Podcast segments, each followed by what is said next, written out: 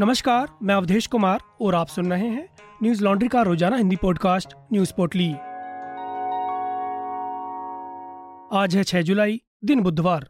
केंद्र सरकार ने एक बार फिर से रसोई गैस के दाम बढ़ा दिए हैं। रसोई गैस सिलेंडर के दाम बुधवार को तेल कंपनियों ने 50 रुपए प्रति सिलेंडर बढ़ाए हैं। अब दिल्ली में 14.2 किलोग्राम का एक गैर सब्सिडी वाला सिलेंडर 1053 रुपए का हो गया है। बता दें कि पिछले एक साल में गैस के दामों में कंपनियों ने 4 बार बढ़ोतरी की है। इंडियन ऑयल के मुताबिक इससे पहले 22 मार्च को घरेलू गैस सिलेंडरों के दामों में 50 रुपए की वृद्धि की गई थी। इसके बाद 7 मई को एक बार फिर से प्रति सिलेंडर पर 50 रुपए की बढ़ोतरी की गई। वहीं इसके बाद 19 मई को गैस के दामों में 3.50 रुपए यानी 3.5 रुपए की बढ़ोतरी की गई। वहीं अब एक बार फिर से गैस के दामों में इजाफा हुआ है। अगर ठीक एक साल पहले की तुलना करें तो 1 जुलाई 2021 को गैर सब्सिडी सिलेंडर की कीमत 834.50 रुपए प्रति सिलेंडर थी, जो कि अब बढ़कर 1053 रुपए हो गई है। देखा जाए तो पिछले एक साल में एक सिलेंडर की कीमत 218.50 रुपए यानी कुल 26.18% की बढ़ोतरी हुई है। नई कीमतों के मुताबिक अब दिल्ली में 1053, मुंबई में 1053, कोलकाता में 1079, लखनऊ 1091, आगरा 1066, गोरखपुर 1062, जयपुर 1057, पटना 1143, इंदौर 1081, अहमदाबाद 1060, चेन्नई 1069, पुणे 1056 और भोपाल में 1059 रुपए का सिलेंडर मिलेगा। हिंदुस्तान टाइम्स की खबर के मुताबिक देश के अधिकांश शहरों में अब सरकार की तरफ से गैस सिलेंडर पर सब्सिडी नहीं दी जा रही है। इसके चलते खरीदारों को बिना सब्सिडी वाले सिलेंडर ही खरीदने पड़ रहे हैं। सरकार उज्ज्वला योजना के तहत मुफ्त रसोई गैस कनेक्शन पाने वाले लाभार्थियों को ही सिर्फ एलपीजी सब्सिडी दे रही है। वहीं 19 किलो वाले कमर्शियल सिलेंडर के दामों में बुधवार को करीब 8.5 रुपए की कटौती की गई है। इससे पहले 1 जुलाई को सिलेंडर की कीमत में 198 रुपए की कटौती की गई थी। बुधवार सुबह से लागू हो चुकी नई कीमतों के तहत अब दिल्ली में एक कमर्शियल सिलेंडर की कीमत 2012 रुपए हो गई है, जो कि पहले करीब 2003 रुपए थी। देश के कई हिस्सों में लगातार हो रही बारिश से बाढ़ के हालात बने हुए हैं। हिमाचल के कुल्लू से भयावह तस्वीरें सामने आई हैं, जहां बादल फट जाने से भारी तबाही मची हुई है। समाचार एजेंसी पीटीआई ने बुधवार को आपदा प्रबंधन एजेंसी के एक अधिकारी के हवाले से बताया था कि हिमाचल प्रदेश के कुल्लू जिले में बादल फटने से कम 4 लोगों के मारे जाने की आशंका है। अधिकारी ने यह भी कहा कि आपात स्थिति और बचाव दल को घटनास्थल पर भेजा गया है, लेकिन इलाके में भूस्खलन के कारण वे फंस गए हैं। वहीं मुंबई में बारिश के कारण शहर के अनेक स्थानों पर जल जमाव की स्थिति बनी हुई है। सड़क यातायात के साथ ही ट्रेन और बसों की आवाजाही पर भी असर पड़ा है। मौसम विज्ञान विभाग ने बुधवार को भी मुंबई और इसके उपनगरों में मध्यम से भारी बारिश की भविष्यवाणी की है। एक दिन पहले ही महाराष्ट्र के नए मुख्यमंत्री एकनाथ शिंदे ने बारिश वाले क्षेत्रों में स्थिति का जायजा लिया। मुख्यमंत्री ने राज्य प्रशासन के अधिकारियों को आवश्यक सावधानी बरतने और यह सुनिश्चित करने का निर्देश दिया कि कोई जान माल का नुकसान न हो। मुख्यमंत्री ने कहा कि बाढ़ग्रस्त इलाके से 3,500 से अधिक लोगों को सुरक्षित स्थानों पर भेजा जाएगा। अधिकारियों ने बताया कि भारी बारिश के कारण मंगलवार को मुंबई के उत्तर पश्चिम हिस्से में 4 मुख्य सबवे गोलीबार, बिलन, अंधेरी और मलाड को यातायात के लिए बंद करना पड़ा। उधर पूर्वोत्तर भारत के विभिन्न हिस्सों में लगातार 4 दिन से मूसलाधार बारिश जारी है। असम राज्य आपदा प्रबंधन प्राधिकरण के अनुसार बारिश और बाढ़ के कारण राज्य के 25 जिलों में 11 लाख से अधिक लोग प्रभावित हुए हैं। मेघालय और अरुणाचल प्रदेश में भी हालात ठीक नहीं है। यहाँ भूस्खलन के चलते सड़कें क्षतिग्रस्त हुई हैं और गांवों में पानी भर गया है। मौसम विज्ञान विभाग ने शुक्रवार को कहा कि मेघालय के पूर्वी खासी हिल्स में सोहारा में शुक्रवार सुबह 8:30 बजे से पिछले 24 घंटे में 972 मिलीमीटर बारिश हुई, जो जून के महीने में 1995 के बाद से सबसे अधिक है। गुवाहाटी के कई इलाकों में दीमा हसाओ, गोलपारा, होजई, कामरूप और कामरूप के कुछ हिस्सों में ताजा भूस्खलन की सूचना मिली है। बाढ़ की मौजूदा स्थिति के चलते 1702 गाँव प्रभावित हुए हैं, जिसके चलते 68,000 से अधिक लोगों को 150 राहत शिविरों में शरण लेनी पड़ी है। इसके अलावा विभिन्न स्थानों पर भोजन और दवा वितरण के लिए 46 राहत केंद्र खोले गए हैं। एनडीआरएफ, एसडीआरएफ, अग्निशमन और आपातकालीन सेवा के जवान, पुलिस और एएसडीएमए के स्वयंसेवक युद्ध स्तर पर प्रभावित क्षेत्रों में निकासी अभियान चला रहे हैं। एएसडीएमए के अधिकारियों ने बताया कि अब तक 5,840 लोगों को सुरक्षित निकाल लिया गया है। त्रिपुरा में भी मूसलाधार बारिश के कारण पिछले एक महीने में कई ट्रेनें प्रभावित हुई हैं। मौसम विभाग के मुताबिक अगले 5 दिनों के बाद हालात में सुधार होने की संभावना है। राजद प्रमुख लालू प्रसाद यादव की हालत लगातार गंभीर बनी हुई है। बिहार के पूर्व मुख्यमंत्री लालू प्रसाद यादव को पटना के पारस अस्पताल में गंभीर हालत में भर्ती कराया गया है। इस बीच प्रधानमंत्री नरेंद्र मोदी ने लालू यादव के पुत्र तेजस्वी यादव से फोन पर बातचीत की और उनके पिता का हाल चाल जाना। आपको बता दें कि राजद प्रमुख लालू यादव रविवार को पटना में राबड़ी देवी के सरकारी आवास पर गिर गए थे, जिसके कारण उनके कंधों पर गंभीर चोट आई है।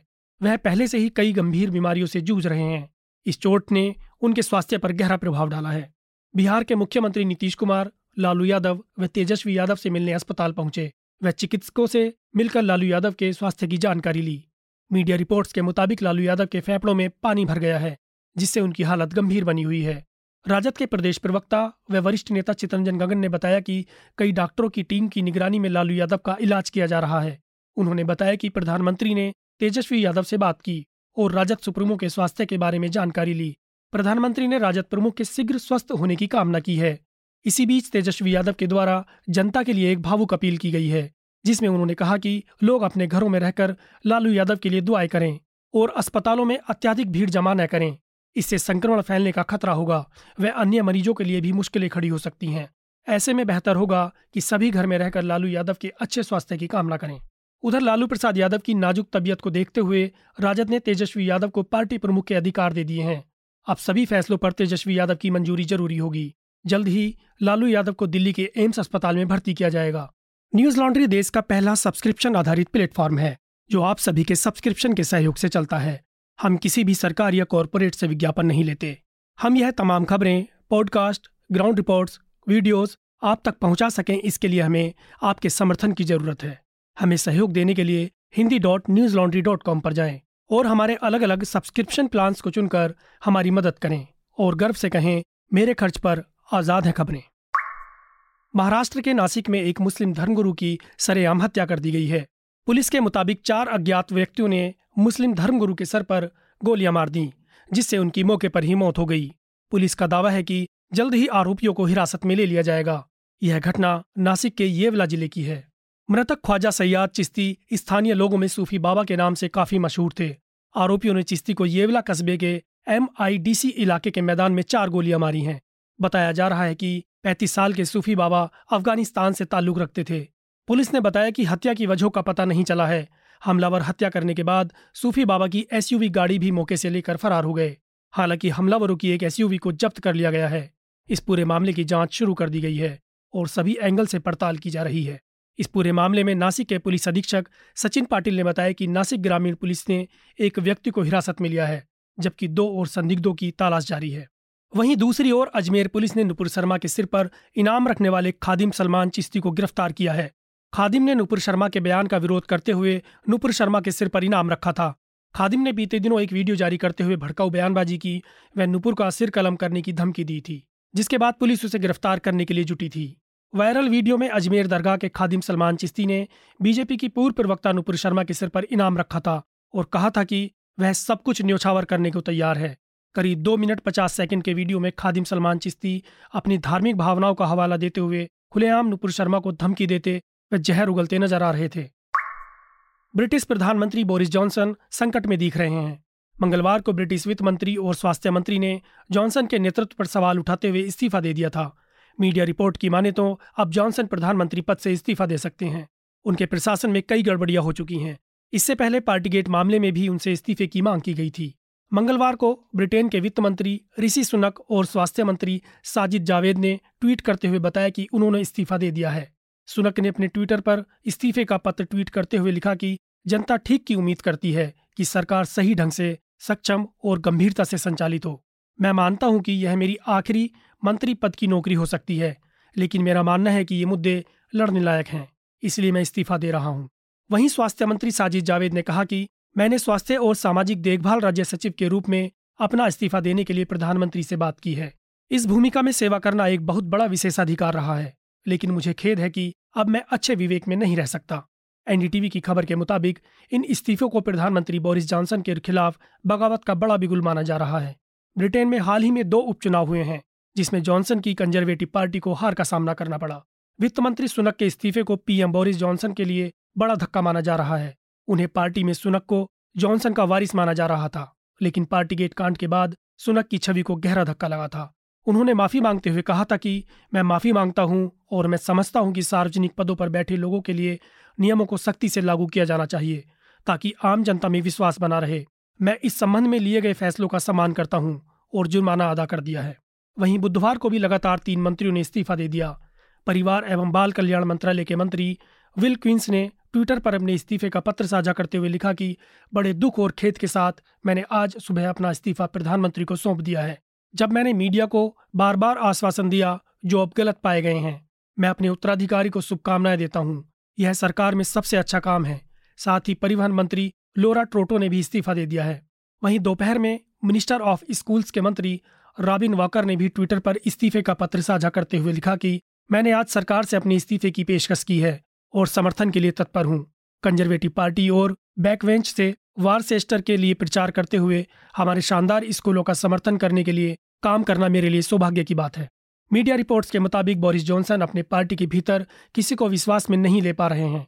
इससे पहले भी जॉनसन ने अपने एक मंत्री पर यौन उत्पीड़न की शिकायत से जुड़े ताजा मामले के लिए माफी मांगने की कोशिश की थी, लेकिन अब इन 2 मंत्रियों के इस्तीफे के बाद पीएम जॉनसन की मुश्किलें बढ़ गई हैं, जो कि पहले ही संकट से घिरे हैं।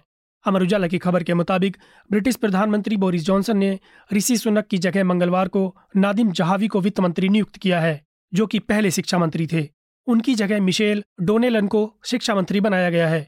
वहीं स्टीव बार्कले को स्वास्थ्य और सामाजिक देखभाल मंत्री नियुक्त किया गया है। इससे पहले स्टीव बार्कले बोरिस जॉनसन के चीफ ऑफ स्टाफ के रूप में काम कर रहे थे। गौरतलब है कि पूर्व प्रधानमंत्री टेरिजा मे ने ब्रेग्जिट पर यूरोपीय संघ के समझौते को संसद से पास न करा पाने की वजह से इस्तीफा दे दिया था। तब बोरिस जॉनसन ने प्रधानमंत्री का कार्यभार संभाला था। आज की पोटली में बस इतना ही। कल फिर लौटेंगे कुछ नई खबरों के साथ। नमस्कार। न्यूज लॉन्ड्री के सभी पॉडकास्ट टिचर, आईट्यूज और दूसरे पॉडकास्ट प्लेटफॉर्म पे उपलब्ध हैं। खबरों को विज्ञापन के दबाव से आजाद रखें। न्यूज लॉन्ड्री को सब्सक्राइब करें।